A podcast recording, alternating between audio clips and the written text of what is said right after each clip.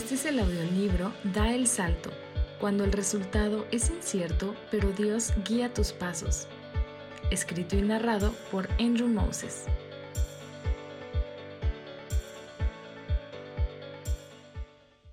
Capítulo 12. Que tu sí sea sí. De las mentiras y el mañana. Enfrente de mi apartamento en Monterrey había un puesto de comida. La familia que la operaba vendía antojitos locales, la mayoría de los cuales se bañaban en amplio aceite. Una noche bajé para pedir unas flautas, básicamente tacos enrollados. En lo que las papas y la carne se freían, me puse en modo observador. El puesto era una mesa delgada con una freidora y unos contenedores de ingredientes encima. Esto, y habían unas sillas plegables que colocaron en la acera de la calle. La mamá de la familia cocinaba y el papá platicaba con los clientes que esperaban sus pedidos. En el suelo se sentaba a jugar su niño de tres años, y detrás de su puesto estaba una carriola con su bebé arrullando. Esa noche estaba un hombre mayor con ellos, por su ternura con la familia, intuí que era su abuelo. Mientras papá contaba chistes y mamá cocinaba, el niño de tres años empezó a alejarse del puesto. Pero el abuelo, atento a la situación, llamó al niño. Hijo, vente. Ahí anda un perro bien bravo. Yo miré por la calle tratando de localizar esta bestia peligrosa. Al mismo tiempo la mamá levantó la vista de los platos para ver a su hijo errante. Sí, hijo, vente ya. Es bien, pero bien bravo. Córrele. Yo seguía sin ver ningún perro bien bravo, pero el niño regresó a salvo con sus padres. Un final feliz, ¿verdad? Si cada historia tiene una moraleja, ¿cuál va a ser la que aprende el niño? Que siempre es bueno tener al abuelo ahí vigilándote, que a cierta distancia de sus padres hay animales salvajes en acecho. Tarde o temprano el niño va a aprender que nunca hubo ningún perro bravo. La moraleja más bien fue, puedes mentir para controlar a otras personas. Yo pensé que esta ocurrencia era rara hasta que la vi repetirse en varias formas con otras familias. Entonces me di cuenta de que esto es todo un género de crianza de niños. Una mamá hizo que su hijita viniera con la carnada de Ven que te voy a dar un dulce. No tenía tal dulce. En un restaurante, un papá quiso que su hijo comiera la comida en vez de jugar con ella, Así que la amenazó con Hijo, come. Si no, mira, ese señor te va a llevar. Después de las actividades en la escuela donde trabajo, a veces me toca esperar con los alumnos hasta que sus padres los recojan. Ya casi llego. O estoy a dos cuadras. Significa un mínimo de veinte minutos de demora. ¿Por qué recurren los padres a la mentira?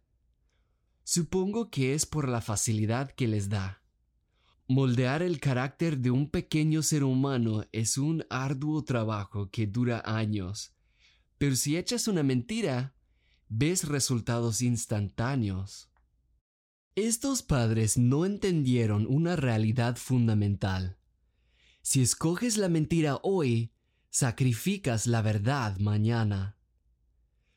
Cuando mis amigos recuerdan su niñez, la mentira que más desilusión les causó era Mañana te lo compro.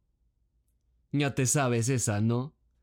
El niño pide algo por capricho, algo generalmente hecho de puro azúcar, algo que sale del presupuesto. En vez de decir no, su mamá le dice mañana. Mañana como todos sabemos, inicia cuando los rayos del sol cruzan la línea del horizonte y la noche se convierte en día. podemos calcular a ciencia exacta la venida de mañana. Lo único que se requiere es un reloj. Si hoy su mamá dice mañana, el niño puede creer que al día siguiente van a regresar a esa tienda.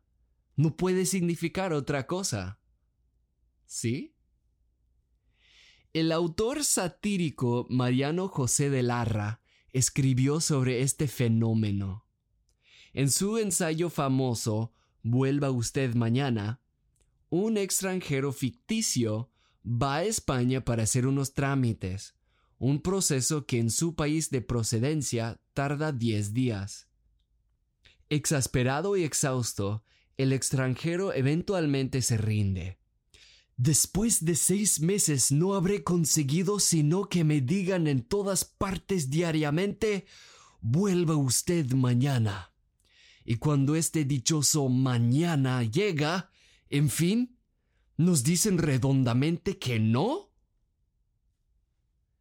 Como tornillos barridos por el uso, mentira tras mentira barren todo el significado de la palabra. Mañana queda inútil, enterrado en la mente de los niños. Allí oxidándose, lo único que significa es que las promesas no se cumplen. Larra concluye, hay de aquel mañana que no ha de llegar jamás. Ya vimos la perspectiva de Larra, pero ¿qué piensa Dios al respecto? Vamos a las escrituras. Primera de Corintios 15, versículos 12 a 13 dice, Ahora bien, si se predica que Cristo ha sido levantado de entre los muertos, ¿cómo dicen algunos de ustedes que no hay resurrección? Si no hay resurrección, entonces ni siquiera Cristo ha resucitado. ¿Por qué hace tanto ruido el apóstol Pablo? Los corintios tienen sus ideas sobre la vida y la muerte, y él las suyas. ¿No es bienvenida la pluralidad de opiniones? No cuando se trata de la verdad. El cristianismo se basa en afirmaciones de la verdad. Cuando la Biblia narra el diluvio mundial o las diez plagas de Egipto, se refiere a eventos históricos. Pueden ser hechos o pueden ser mitos. Las afirmaciones pueden ser o verdaderas o erróneas. Seguimos en 1 de Corintios. Y, si Cristo no ha resucitado, nuestra predicación no sirve para nada, como tampoco la fe de ustedes. Aún más, resultaríamos falsos testigos de Dios por haber testificado que Dios resucitó a Cristo, lo cual no habría sucedido si en verdad los muertos no resucitan. Así que el cristianismo hace afirmaciones de verdad, pero si resultan ser mentiras, hay implicaciones enormes. Si quitas las vigas de acero, todo el edificio se derrumba. Parado en el escombro de una religión falsa, Pablo se preguntaría, ¿para qué predicar? Creo que también es lógico agregar, ¿por qué cantar alabanzas? ¿Para qué leer la Biblia? ¿Qué provecho aparte de socializar es congregarte en una iglesia? El apóstol Pablo sigue. Porque, si los muertos no resucitan, tampoco Cristo ha resucitado. Y, si Cristo no ha resucitado, la fe de ustedes es ilusoria, y todavía están en sus pecados. En este caso, también están perdidos los que murieron en Cristo. Si la esperanza que tenemos en Cristo fuera solo para esta vida, seríamos los más desdichados de todos los mortales. Primera de Corintios 15, 16 a 19. Los más desdichados de todos los mortales. Palabras fuertes, ¿no? El filósofo estadounidense Thomas Nagel escribió sobre esta situación. Siendo ateo, él clasificaría el cristianismo y sus afirmaciones como erróneas en el mejor de los casos y en los peores como mentiras. Por eso no cree en la resurrección de los muertos. Al contemplar la muerte, Nagel sabe que sus títulos de Cornell, Oxford y Harvard no le ayudarán al final de sus días.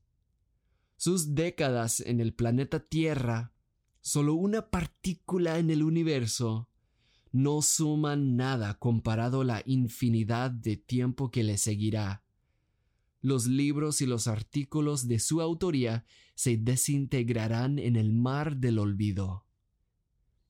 Por eso, Nagel concluye que la vida no tan solo carece de sentido, pero también es absurda.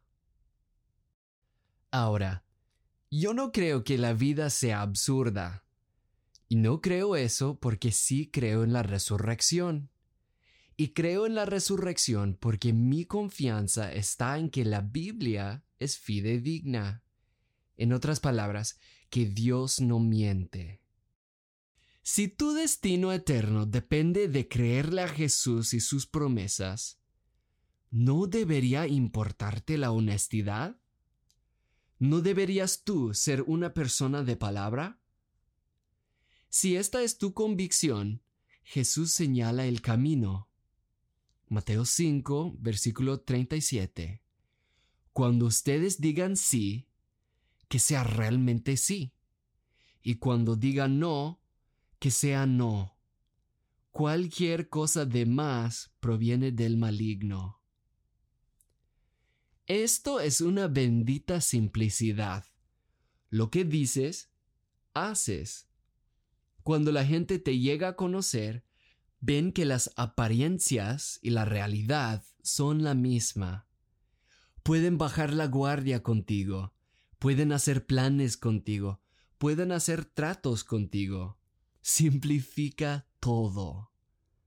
Lo que no es simple es cumplir tu palabra. Después de vivir en Monterrey, me mudé al sur para vivir en la ciudad de Morelia, Michoacán, para trabajar como maestro en la organización Noé International. Allí conocí a Calvin, era un chico grande para su edad y su personalidad era de talla XXG. Me saludaba a gritos desde lejos cuando me veía en la calle, y lo hacía en inglés. Calvin siempre tenía alguna travesura en movimiento. Una vez me estrenó su nuevo juguete. Me lo dio a sostener en lo que contesté su acertijo, y al perder, su juguete resultó darme un toque eléctrico. Otro día, aparentemente aburrido de esa broma, Calvin movilizó a todos los niñitos de la calle para jugar. No capté bien qué hacían, pero por la ventana escuché que él cambiaba las reglas varias veces a su conveniencia.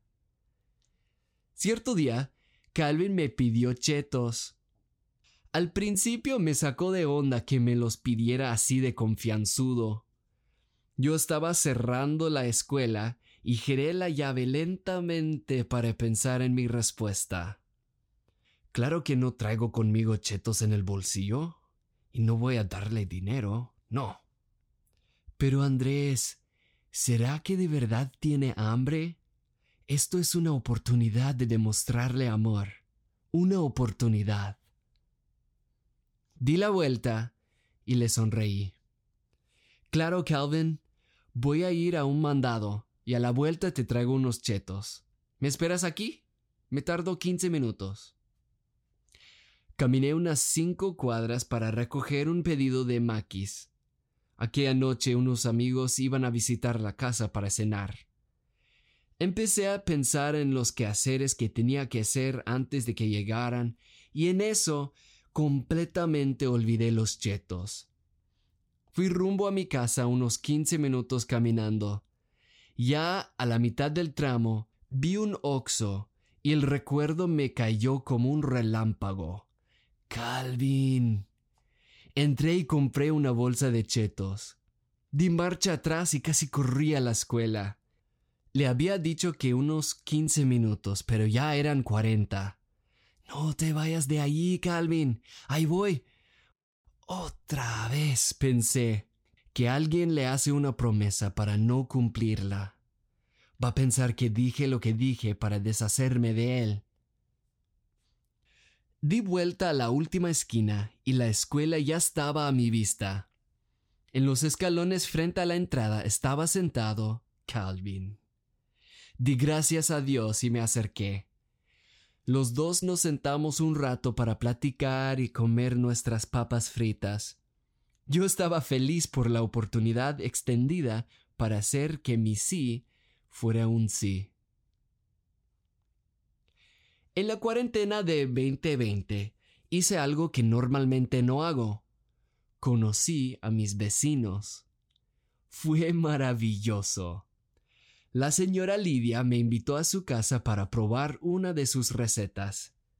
Conocí a sus niños, Naomi de 10 años y Emiliano de 8. Pronto yo estaba en su casa casi todos los días porque le daba clases particulares de inglés a Naomi. Lidia estaba re feliz con la situación.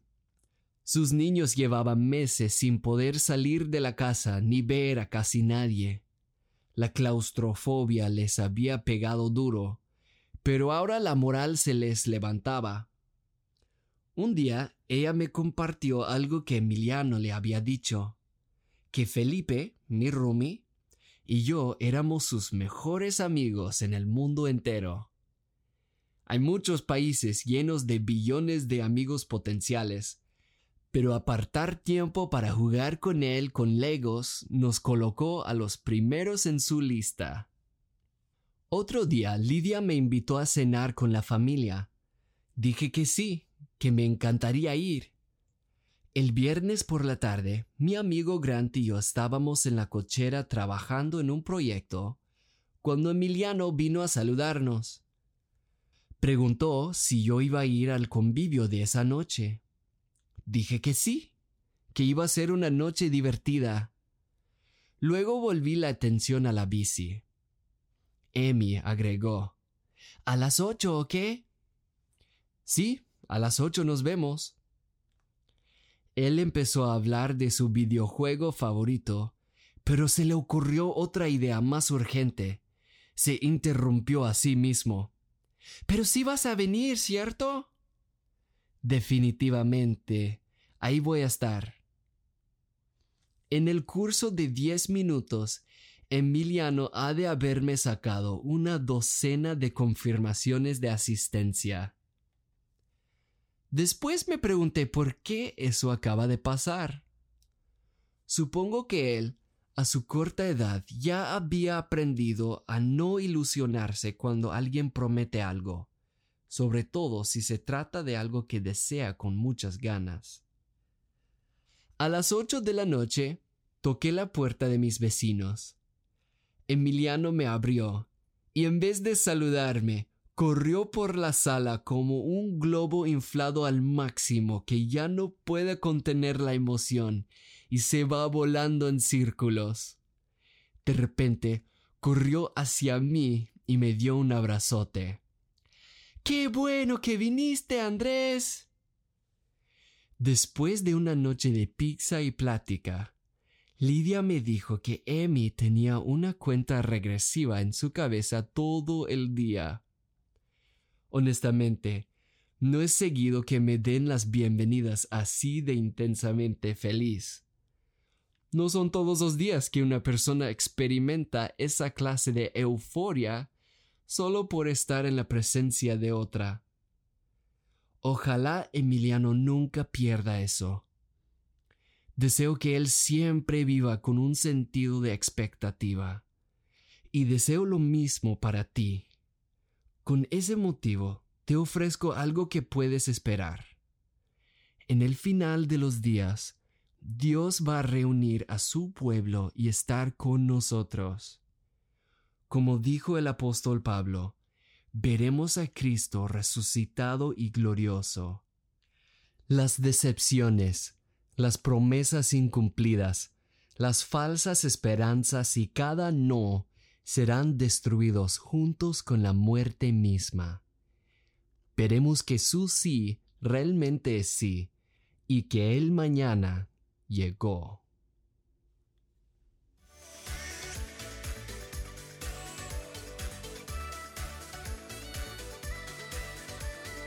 Gracias por escuchar este capítulo de el Salto. No olvides suscribirte al canal y dejar 5 estrellas.